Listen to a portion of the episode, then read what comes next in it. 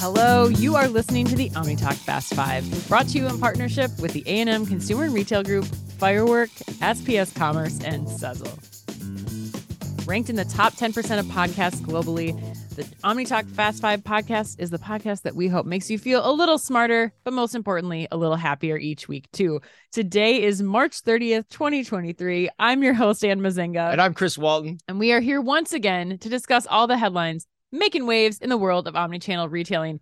Chris, we survived Shop Talk 2023. Survived is a relative term, Barely. man. I think I got to give you credit for making it through that read too, because I know you're not feeling your Mae West here I this am morning. not. I am not feeling. I don't know what that. I still don't understand what that means exactly. You said that to me yesterday, and I was like, feeling my Mae West. What?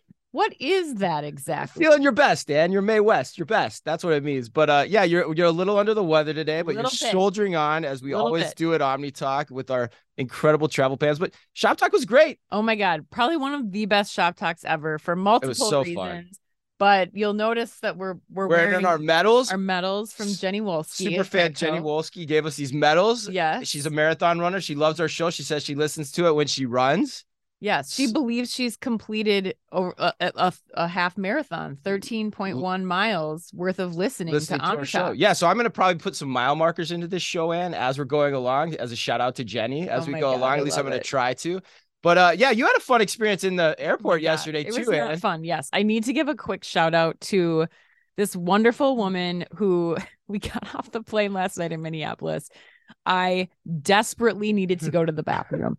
I was I drank like 15 giant jugs of water and then finally got off the plane and was running to the bathroom and this sweet woman came up to me and she's like, "Hey, this is a weird question, but are you Anne Mezzenga?" I was like, "Yeah." And she she said, "I just started listening to the podcast and I love it. I just came from Shop Talk and I was like, "Oh my gosh." And I coughed because I'm not feeling well and not kidding you, pee starts going down Oh my my- leg. So oh I just had to abort the conversation and run into the bathroom. So I'm so sorry.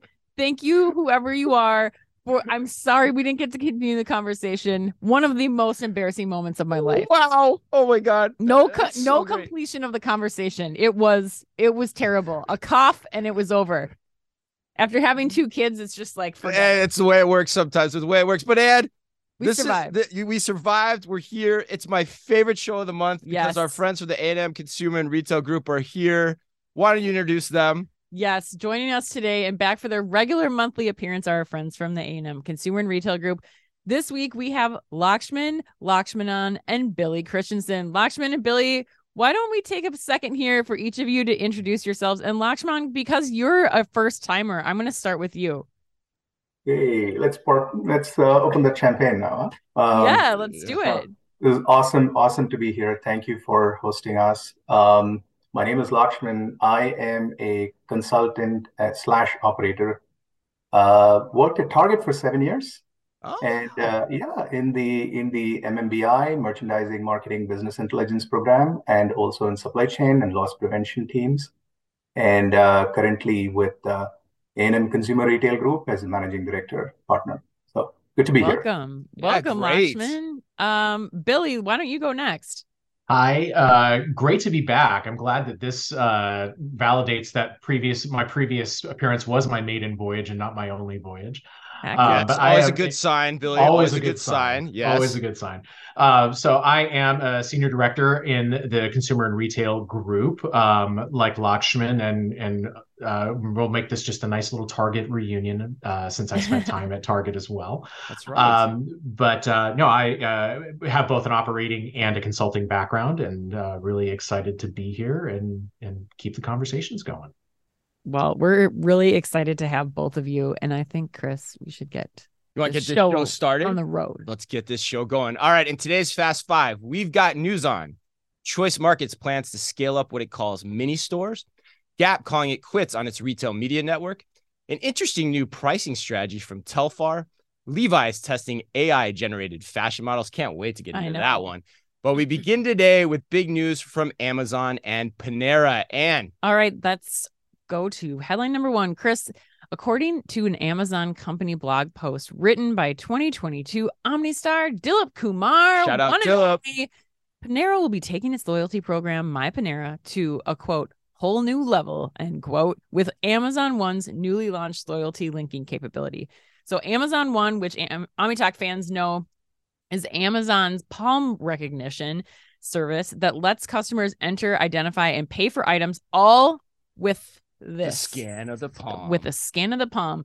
But this is the is the first time that Amazon is linking the My Panera loyalty memberships to customers' Amazon One profiles via the payment system. Mm. Big note there. Mhm. The new Amazon One with the loyalty linking feature is launching at two Panera Bakery cafes in the St. Louis area and will become available at additional Panera locations in the coming months. Uh, Lakshman, let's go to you first here. What do you think? Do you like this move from Panera, or do you think it's not that big of a deal? Much ado about nothing. Well, let, let me start, you know, with a, with a question for the group, right? What is Amazon really good at? hmm Mhm. Good question. What do you think? What what do you, what's your response? Well, it's a digital commerce, right? And how they've been able to monetize everything under the sun, including marketplace, including, you know, their AWS services and how they can cross-reference all of these assets and build upon an ecosystem which serves, you know, their advancements of their uh, priorities and their objectives, right? hmm Now, what are they not really good at? What have they not proved to be good at in the last five years? Great question. Physical stores. Right. Physical stores. That's where I think you're right? going. Yep. Yeah. So the check, the self, you know, um, the contactless, the self checkout, you know, craze that they started out with, you know, the stores are kind of shutting down, right? Amazon Fresh hasn't taken up as much as we would have hoped. So they have developed all these assets in the field, in the retail space, that they have to somehow monetize and redeploy, right? Now, for Panera, it's a good deal because we're talking about 50 million Americans, right, in their loyalty programs. Um, but one and two Americans roughly are in the Prime program. So for them, the space is much more to grow, and they could probably leverage this relationship in that way, right? Mhm. Whereas for Amazon, it is just about monetization of all the assets that they've created, the technology that they've created. And keep in mind that no retailer out there will touch their checkout technology, right? Nobody is going to do that. So there is, has to be somebody who's not in the counter space or in the counter space who can probably leverage the technology. So that's probably the link that I'm seeing. And then, you know, you think about other things as well, right? I mean, retail media networks, they are kings at Mhm. they probably sponsor, you know, Panera to a greater degree when Right. someone visits their webpage, and that could become a win-win relationship. Yeah. hmm Yeah, no, that's a great point. I was even thinking, like, do we see the Panera membership as part of Prime? You know, the subscription, like, does it Right. crazy Yeah, that's a directions like great that point. down the line? Who knows? But Billy, what do you think here? You know, I think there's there's one other bit of uh, one other thing in here that we want to recognize Amazon being really good at, and that's getting your information, hmm Right. right? And this is just another means to get more of your information. Mhm. And and so, you know, on the one hand, that could be, you know, for for Amazon, that's obviously a great thing. Yeah. um, and it helps. It's it's another thing for them to monetize, or another out- you know aspect that they can monetize. You know, as a consumer, I, it I was thinking about it through a different, little bit of a different lens, which is this is just another thing because I was reading up on how like you got to register for Yeah. it and everything else, and and and reading through you know some of the articles that are out there on it. Right, it talked about oh this you know this helps get rid of that. Well, no, it doesn't. You still got to go through the process of signing up for another rewards program to, Right. to you know to to do all of this stuff. So I, I as a consumer, I'm looking at it going, hmm, I, I I think it's much ado about nothing as a Mm, consumer, Oh. mm. but but uh, you know from an Amazon perspective, I mean, it's more information, and that's what I mean. That's what they monetize, and so I mean, kudos to them. See, I gotta disagree with you, Billy, because I think that it is a friction point for sure. But when you think about it's it's one time. So Mhm. like you add your credit cards to your mobile wallet one time. I mean, Yeah. this is a one-time process and you get all the benefits of, you know, especially Panera, the repeat customers. What did Lakshman say? One in six uh people in the US are members of the My Panera program. Like if you're going there five times a week to be able to have that convenience, it's well worth, I think, the one-time sign up. Yep. Um, Right, but you already if you if you got my Panera Rewards, haven't you already done that? So that's why I say it's an additional thing. You've already Right. done all of those things. Yes, but because I was I was with you, Billy, too. I was like, I was in your camp. I was like, this is kind of silly from a consumer perspective. Like at the end of the day, is paying with my palm that much better than just using Apple Pay as an example? But the trick here is like it's actually taking away the scan of the Panera app too. yeah. So if you think about it, it's much more fluid of a transaction for the consumer where they don't have to take their phone out of their wallet and then they don't have to scan the mobile pay or scan the app. So I think there's some benefits there that make my life easier, especially as we always say, if I've got kids in tow as well, which is always a problem for me. Um, but so that's the part I like about it. But Lakshman, looks like you want to get the last word in here. Let's give you the last word. Yeah, I, I've already been chastised by Anne on this uh, a few months back, where anything which is seamless, touchless, contactless, right? I was kind of skeptical about it. And Anna's like, you know, imagine you having two kids and four bags. And, you know, Right. so I, I got my, you know, listen there. Yeah. Right right. Great point. Especially with curbside pickup too. Like that was the other thing too. Like you that happened this week too. Like somebody Yeah. said to somebody said online like well i don't want to do that but like have you ever done it without with kids in the car? You don't want to go get out your kids and get your starbucks. So anyway. All right let's keep rolling. Headline number two. Choice market plans this is very very a good segue from the last headline too i'm Yeah. going to say Headline number two Choice Market plans to open at least five more frictionless mini mart C stores by the end of 23. Quote, with a big ramp up in 2024, Choice Market founder and CEO Mike Fogarty said in an email to C Store Dive recently. According also to Retail Dive, the move comes on the heels of Choice Market's recent Series A funding round and just five months after Choice Market debuted its first mini mart location on the University of Colorado Anschutz Mm. medical campus. I always love when I get to drop my German accent. And the first store was approximately 400 square was up was an approximately 400 square foot C store. Is open 24 hours a day and is also fully autonomous. You basically just walk out. That's the only way to shop it. There is no traditional checkout option. And I'm gonna go with you first on this one. Yeah, I Do- just went to Choice Market I- in Denver a few weeks. I ago. know that's why I'm going to you first. Yeah. So my question for you is this: Are autonomous stores now not dead, or is this a real use case with legs? This is definitely a real use case with legs. I think we're still going to see slow adoption with the larger format stores, but first of all, you will not find two better guys on this planet than Mike Fogarty and their chief Agreed. operating officer Ben Kipfer. Agreed. Ben uh, took me through the choice store in Denver, and we were talking about this and and their expansion plans.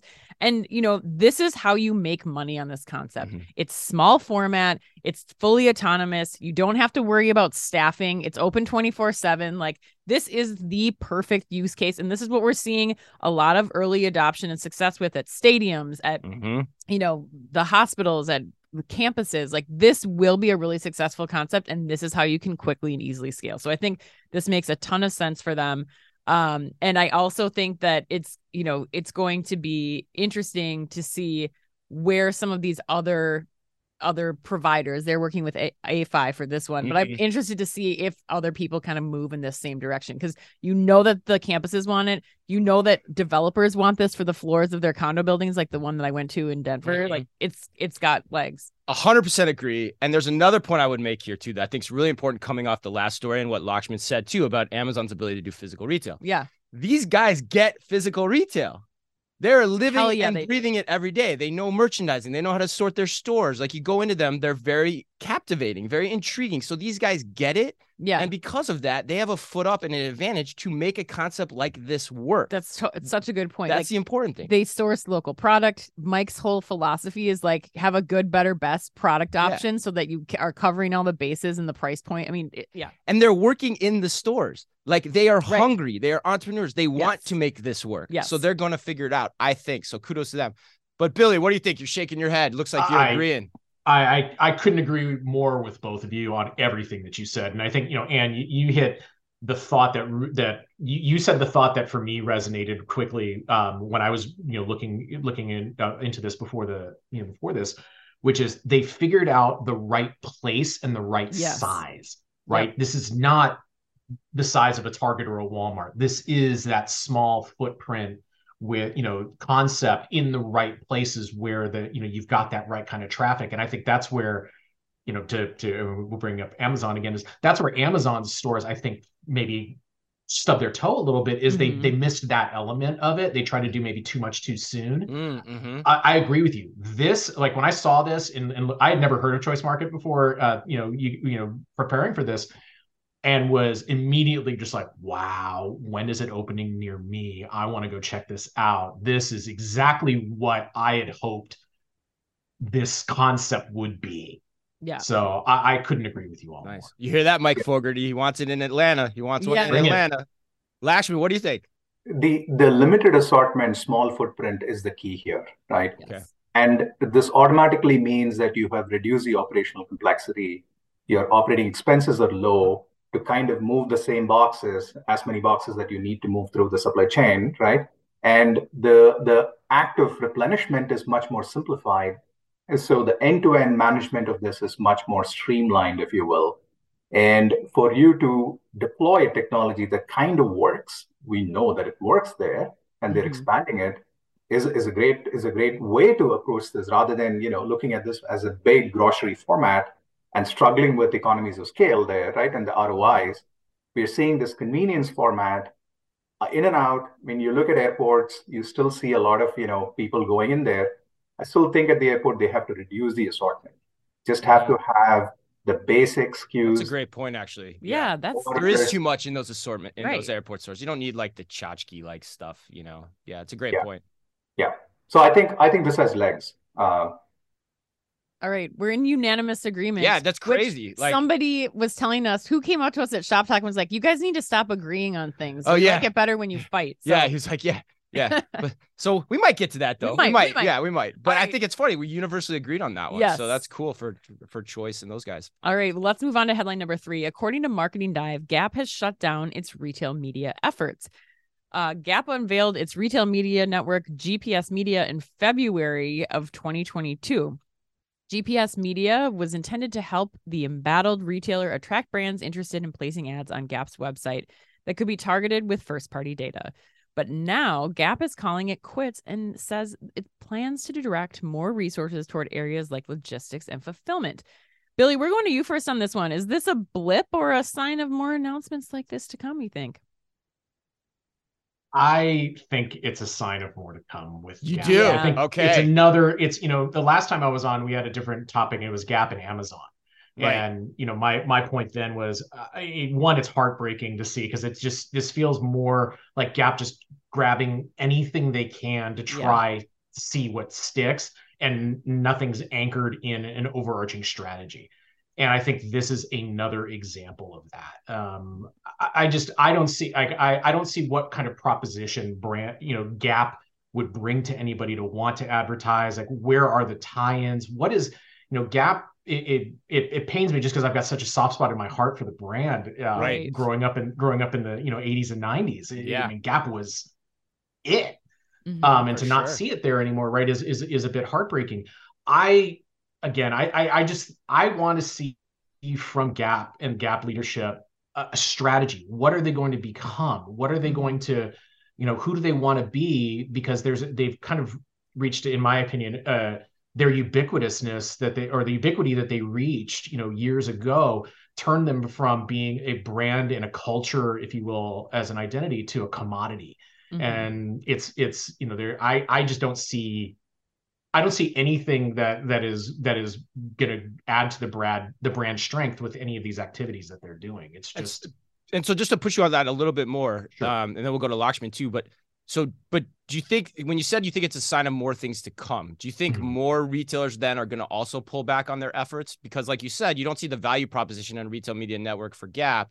Yeah. You think this will be a sign of more dominoes to fall in that direction? You know i was thinking of it more in the in the more things to come from a gap perspective Oh, not from okay. a, not from an Okay. industry but i Okay. think but but since you since you posed the question that way um i do think that yes retailers say that are selling multi brands Mm-hmm. I think a, a retail media network for them, right, can make a lot of do, can and does make a lot of sense. Right. Specific brands, unless there are very strong tie-ins that either the brand because they possess on their own. Like if Nike tried to do this, Right. I mean, who people are going to want to be jump on jump on Nike's on that train, right? Or Lulu or somebody like that who has that that that kind of position. I think it makes it might make sense for them. But you know, for so I think in that way, it, it it can make sense. But for anybody who doesn't have that proposition, yeah, I think it's going to be you know efforts tried and tried and failed, um, or tried and abandoned. Yeah. Um, not so yeah, not everybody's Nike. Not everybody exactly. that kind of that kind of weight. Lakshman, right. what do you think? What are your thoughts here? Yeah, it's a trade-off question at this point. They are now beginning to ramp up their investments in a shared network for their logistics, right? Similar to what we see others do in the space. So at this point, it's a question of, you know, where do you put, you know, your resources behind and efforts behind? I think they are seeing that there is greater traction in the market for a shared economy for distribution and logistics. And I mean, 38%, 40% of the market is controlled by Amazon. And, uh, you know, Target and Walmart round up the first, you know, the top 60% of the spend in the space. So, you know, it's very hard to break in, very, very hard to get scale in the retail media space right now, mm-hmm. uh, unless you have a broad assortment offering, mm-hmm. right? A Target can attract diverse group of customers, while Gap attracts only a certain type of consumer. Right. So it's pretty hard to sell in uh, lots more into that particular channel. So I think it's it's a question of trade off. Yeah. Well, Chris, I mean, your thoughts mm-hmm. around this answering, I love that the dimensions to this question, but mm-hmm. your thoughts were more specifically, I think, going back to what you asked Billy too, is like mm-hmm. how how many are too many retail me- media networks? Yeah, hundred percent. That's I like the move. I think it's really smart, and I, I agree with both of what you guys are saying. Like for me, like I would be putting first uh, two parts of this. First, I would be definitely putting my efforts towards the logistics side of things and fulfillment, oh. relatively speaking, because like Billy said, they're ubiquitous. They have that stood up. There's scale that they can take advantage of in that direction. Retail media, not so much, right? Like like Billy, like you guys both said, like they're kind of limited in what they can tie in and the the value proposition they can give to the brands that would want to advertise. And so, yeah, my second part would be like I found out at Shop Talk. Mm-hmm. I was talking to Irene, um, Irene from yeah from Treasure Data, mm-hmm. who we had an awesome podcast with recently. You guys should listen to it if you haven't yet. She told us that there are over 40 retail media networks that have been stood up. Yeah, and I got thinking, I'm like, who are those 40? Like that's crazy. So outside the big guys, where like you have multi brands in their offering, which is most likely the branded grocers, the branded mass super centers that are in the home categories, the CPG categories, the health categories, the beauty categories I have trouble seeing this working to that degree where there's 40 of them throughout yeah. the country. So I think there's going to be more of this happening when I put it in that perspective. But what yeah. do you think? Well, my just last closing word, real quick, would be that I disagree with you about fulfillment. I, I wouldn't be focusing on that either. I think Gap. Well, that, I think yeah, Gap has to focus thing, on how they make themselves relevant across all their brands to the next generation of consumer, or you don't have a fulfillment and logistics network right. that's going to be worth leveraging. That's a great people point. aren't yeah, buying from. Yeah, and I think so. I said that on that podcast too. I think it's just relatively I like this better than the other one, right? Yeah. right. All right, let's keep rolling. According to Yahoo Life, first time Yahoo Life's been said on this program. Telfar, the New York-based brand whose popular handbag, the Bushwick Birkin, oh hey, has announced a live pricing model for their latest collection, which will debut on March 27th or debuted on March 27th. Here's how it worked. And special thanks to OmniTalk superfan Fredo for bringing this to our attention. According to the Telfar site, the collection drops at the wholesale price more than 50% off retail and then goes up every second until it reaches full price. Whatever price it sells out at, that becomes the price for future drops. Of course, some shoppers are arguing that the new pricing model may cause a quote panic or quote fear of missing out among potential buyers, while others are, according to Yahoo, praising Telfar for their quote bravery in thinking quote outside of the box and breaking pricing norms and even easing pricing barriers. Billy, this is kind of your wheelhouse. On which side yeah. of this argument do you fall? First of all, love it. Good. Okay. I'm a big fan of this because wow. for for the very reason that it is getting the strong reaction that that story talked about, right? Yeah. That I, I think first and foremost shows that it's resonating with with the target audience. Right. I think the idea of generating FOMO and all of that um, I also like, and it very much harkens to to me, harken back to the Target limited time offers and partnerships with mm. Missoni and mm-hmm. Lilly Pulitzer and and what happened there. And now, granted, there was you know a lot of I would say disgruntled people on the resale market where some of the you know people were going into the target stores buying a ton of stuff putting it out on ebay for Mhm. multiples of the of the sticker price but the reality is that's the free market economy right people if people are going to pay for it why wouldn't you put it for that price i think this is going to have a very similar effect where people who will want you know the, if the bag that they put out is desirable and again whatever their structure is from a wholesale to a retail and the, the units involved et cetera you know however they run that I, I'm, I'm very keen to understand what those details are. But the fact is if it's generating that kind of hype and generating that kind of buzz and people really want it i mean that's that's that's going to only strengthen the brand and only going to make it more desirable and only going to make it more popular so i i really like this. Um uh, yeah I, I i read it and was skeptical at first but then the, i thought about it, i was like no actually this is i think this this has i don't know that this is a scalable model. I think this is Right. something to generate buzz and hype on on small things but I, I i like it for what it is Interesting. I've vacillated like 15 times, and I think I just did again in, while you were talking about that. But Anne, what do you think? Are you with Billy on this? Yeah, I mean, I think you have at least. Really? I mean, you have two people on this podcast, and I imagine several listening who didn't know about this brand until right now, Yeah. and now are are keen to follow like something that has has hype, has demand. Like this isn't the first time you've seen something like this happen. It's happening on the third party auction sites and marketplace sites where it's starting at one price and keeps going up. I mean, I don't I don't see anything wrong with this. I think people that are worried about panic and FOMO, like you guys need to find something new to worry about. See, I don't, I don't know. See, I, I kind of think it's as I step step back, and I have literally vacillated on this like 16 Yeah. times. But where I'm at right now, I think it's kind of gimmicky because, like, I thought about it, like, how does the economics of this work out? If it works out the way you said, the resellers are going to be the ones that are jumping on that product because it's luxury, and they're going to try to resell it. And so there's going to be there. You can't make money on that in the long run if you're Telfar selling all your stuff at that low of a price and creating that type of demand in the marketplace. Like I thought about like what if Nike did this with their drops? That would never work in the long run. So that's where my head is on it. But Lakshman, settle the debate here. What what's going on? They are reversing the ladder here, right? They're reversing the markdown ladder. They don't want to sit on excess inventory. They want to kind of create the buzz, move the product out of the shelves, right? They want to do it. But to your point, it's a margin question, right? I mean, are you growing your top line and bottom line at the same time? And if you're not doing it at the right pace, right? I mean, they are in for a, a world of you know pain, uh, some you know, couple of years down the line. So for me, it's a margin thing. And to your point, uh, Chris, I think if they if they kind of fuel this fire for the secondary market, they are losing their primary position in the market, right? That's not what you should be fueling for. Right. That and that's what I wonder. I wonder if there's a deleterious effect that happens in that way in the long run. But Anne, you know this you space gotta far more than gotta I think do. about this differently. Far more than I do. I think it's more now we're debating, I think Anne. it's more of a marketing move. You've got you you're getting people attracted, interested in the brand with this pricing model, with the creating the FOMO around the brand. And then what they're doing is using this to set the future price. And there's going to be, I mean, they you're, they're not going to go below value. I think it actually stands to maybe increase what the future price is because you know what the market is willing to pay for I mean, I product. guess you're just saying we're going to set the floor to our wholesale price, and that's where we're going to be in Yes. the market. So they're resetting their price valuation. Billy, last word.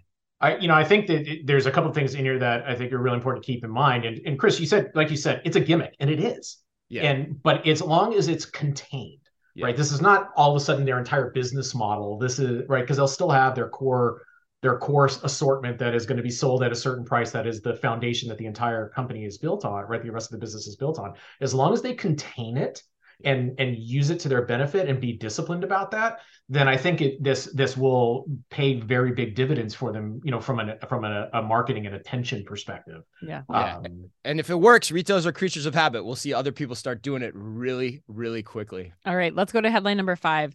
Levi's is planning to start testing AI generated fashion models. Woohoo. According to the business of fashion, Amy Gershkoff Bolles, Levi's global head of digital and emerging technology strategy, announced the company will begin experimenting with AI generated models on its e commerce channels later this year to increase the diversity of models shoppers can see wearing its products.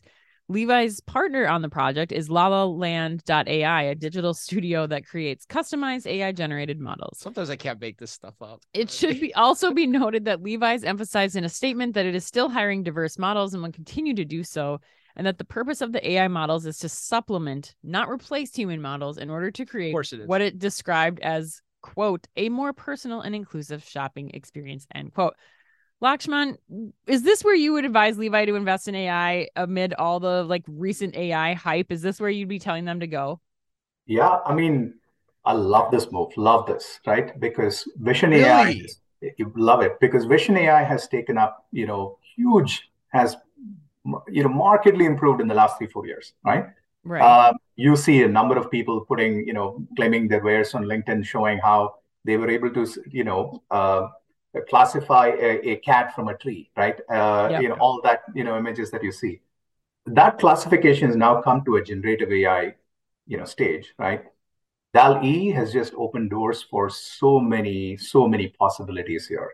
And for, you know, I, I went through a number of these if, if you just think back, you know, six months or even 12 months back, guys, you know, you look at all these avatars that were being created, Miquela, and you know, all these other things that were happening in the in the multiverse, right? Mhm. Those were anime, those were gimmicks, right? They did not have a look and feel, a personalized connection, whether it was eye to eye contact, right? A skin color tone which is very similar to mine. None of it was there, right? It was artificially made up and it had a very, you know, robotic, uh, you know, sense and taste and, you know, feel to it, right? But now you're looking at this, it is real. And think about all the samples that you get rid of. Think about all the fitting sessions that you need to get rid of. Think about all the, you know, marketing overhead that you spend, right? This is customizable to a group of people, and this can just overlay the customized marketing programs, personalized content, and this can take off really big, in my opinion. Wow. points, and compelling points. Billy, what are your thoughts? You know, I, I think it's really important this conversation to separate two things, right? The the representation aspect, which was high, you know, which has been highlighted in conversations about this, and just the, the Stone Cold business part. And I'm going to focus on the Stone Cold business part first. It makes complete sense from a Stone Cold business perspective for all the reasons Lakshman was just saying. Mhm. Um, from the representation part and the more social aspects of it, I am very, very, very uh, nervous about this Mhm. um, for a couple of reasons. One, representation in you know using AI for representation, you're creating things that aren't there necessarily, and that's the, that I think is a really touchy thing where it's Mm. really not representation. Mhm. It's it's a stylized or an idealized representation, and so the idea of how even if they're you know if they're showing various body types or various flaws, right? So that they they're showing imperfections. Though that's also going to be based on an idealized set of things, as opposed to if you have people where you don't get to idealize Mhm. some of that, right? That's why we use makeup. That's why we use touch-ups. That's why we use all of that. So I think that there's a you know there when when it treads into the social aspects we're talking about representation or things like that i am very very that's a very touchy thing in, in my mind and i think there's a lot of room to to unintentionally cause a lot of problems there for the company but from a business perspective i think it's fantastic i think i mean it really does all of the things you know from a from a cost benefit perspective on the business side um i, I couldn't be happier about that part Wow. I'm gonna really disagree with you guys on this one. I Really? think I I get the business point of it, but I think there's a happy medium here that would have made a lot more sense for Levi's, and that would be one the diversity of the models. I get that they're trying to do that, but I Billy, I think you bring up uh, some Point's really great important made, points, yeah. right? And let's talk about the consumer here because that's what we're getting lost in Yeah. if I, the reason you're having models of different shapes and sizes of different ethnicities like is because you want to show me how that product is going to look on my body and nothing that you're doing with an ai generated model is helping me get a better sense of what that product is actually going to look like on my body so if i was levi's i would be investing in leveraging actual human data collected whether that's through 3d modeling like we, you know we had chris i had christian um, from Savage by Fenty on the on one of my panels at Shop Talk talking about how they're doing 3D body scans in the fitting room Right. and then using those digital twins to improve their product Mhm. to give their customers shopping online a better sense of how that product is actually Mm-hmm. going to fit on my body. So if I was Levi's, I would never have come out with this. I would have said, this is we're going to Yeah. focus our efforts and our business case on how do we make the product fit my customers better? How do we use technology in that it for that reason instead of this total BS? I I can't. I think Hands on awful. tilt. You're on I think tilt. awful. You're on I'm tilt. really upset about it. All there's right. so many. There's so many better decisions they could have made, and they like put their foot in their mouths coming out with this, and for the reasons that they said wow. did. Yeah. Wow. Um, here's what I'll say to you. I 100% agree. I Oh. 100% agree. Lakshman almost flipped me in the middle of this podcast Yeah. because I thought he presented some pretty compelling. oh, the business, the business business, case- arguments are there. the like, sampling thing, yeah. the sustainability, all that, like the cost that it requires to send those samples to everybody, to put them on the fit models as you're doing all this stuff. Like it's pretty intense and expensive. But um, he almost flipped me, but Billy flipped me, flipped me back because his points are really good. And the other point I would make too is, and I think this tells you something. This topic, Chip Bergh, CEO of Levi's, was on stage at Shop Talk, yes, and this topic was notably absent from that yes, discussion could not be asked. which meant it was off limits because it should have been asked by the CNBC reporter. I can't remember who it was, but it should have been asked. And so when you get down to, yes, AI is cool. Yes, it's happening. But you think back, somebody said to me, or Michael Koziak from Best Buy said, two months ago, we were at NRF. No one was talking about AI. Mhm. No one. Now ChatGPT happens. Everyone's talking about it. It's probably still a little bit overhyped, even though it's probably real. And so it wouldn't be the first place I'd invest. I'd go at there's so many other places I would do before I'd open the social Pandora's box, like Billy talked about in this direction. So I 100% agree with you. Billy, last word. You know, there's one other thing I think that was in in the article that we were, you know, read ahead of time, which it was talking about. Oh, I can't, you know, it's hard for us to find all of. We, there's no way we can find all of the people, all of the physical models to do all of this. Which I don't. I I didn't Yeah. buy that. I, I hired bit. talent. I hired talent for a giant major retailer. It's not an issue. I I I, you, I thought that was a really flimsy, a flimsy uh, One- justification. Yeah, Lakshman, go ahead. Yeah. What about those people who are browsing from Area 51? What would they be shown? That is the question that I have. Right, right.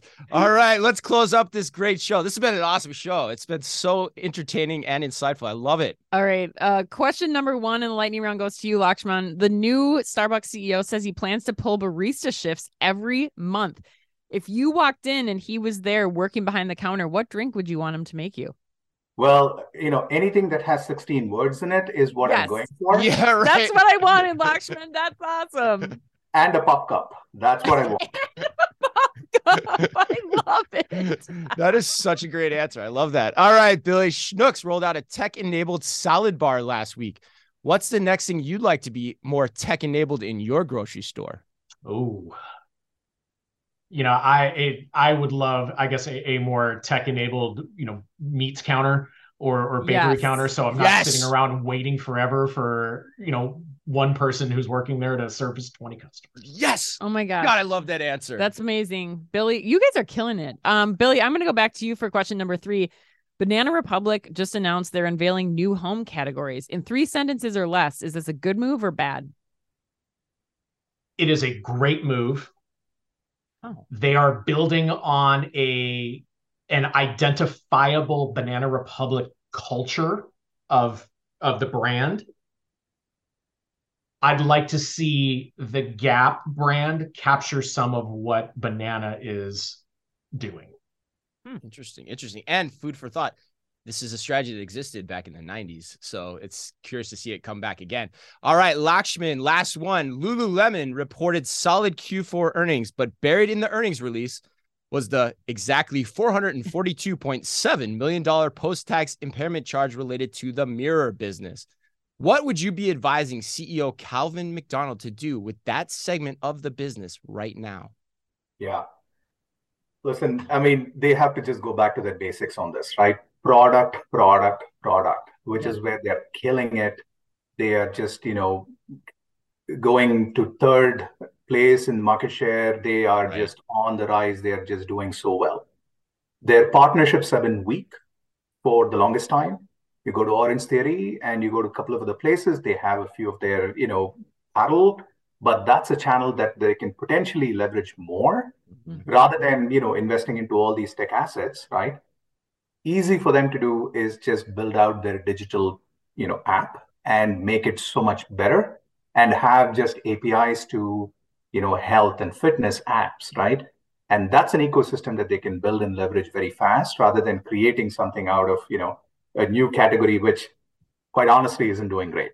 I mean Yep. you look at others like tonal etc they're not doing great so 100% agree. And like we said when they first announced it, said they have to roll it out right, and just putting it on the floor in a Lululemon and expecting people to come is not going to be enough. So, all right, that wraps us up.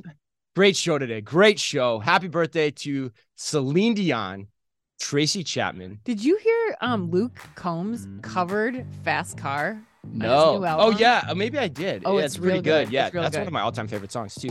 And of course, to the man who took smoldering Anne to a whole other level in the movie classic Shampoo, the great Warren Beatty. Yeah. Lakshmi and Billy, it was great having you guys on. If people want to get in touch with you, get your expertise working for them at their companies, what's the best way to get in touch with the A&M Consumer and Retail Group? Lakshmi.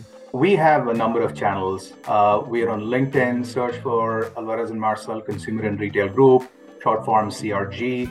We have a website of our own where we provide details around, you know, who we are, what kind of services we provide, what kind of uh, sectors we cover within consumer and retail, and uh, you know, reach out to us. We have uh, coordinates L Lakshmanan at alvarezandmarsal.com.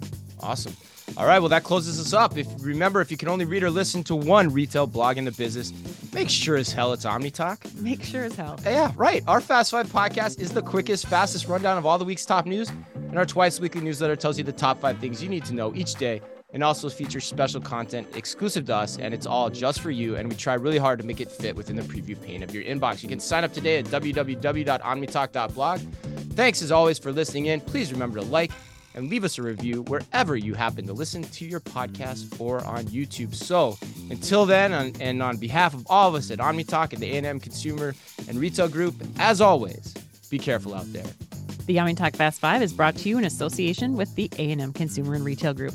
The A&M Consumer and Retail Group is a management consulting firm that tackles the most complex challenges and advances its clients, people, and communities toward their maximum potential.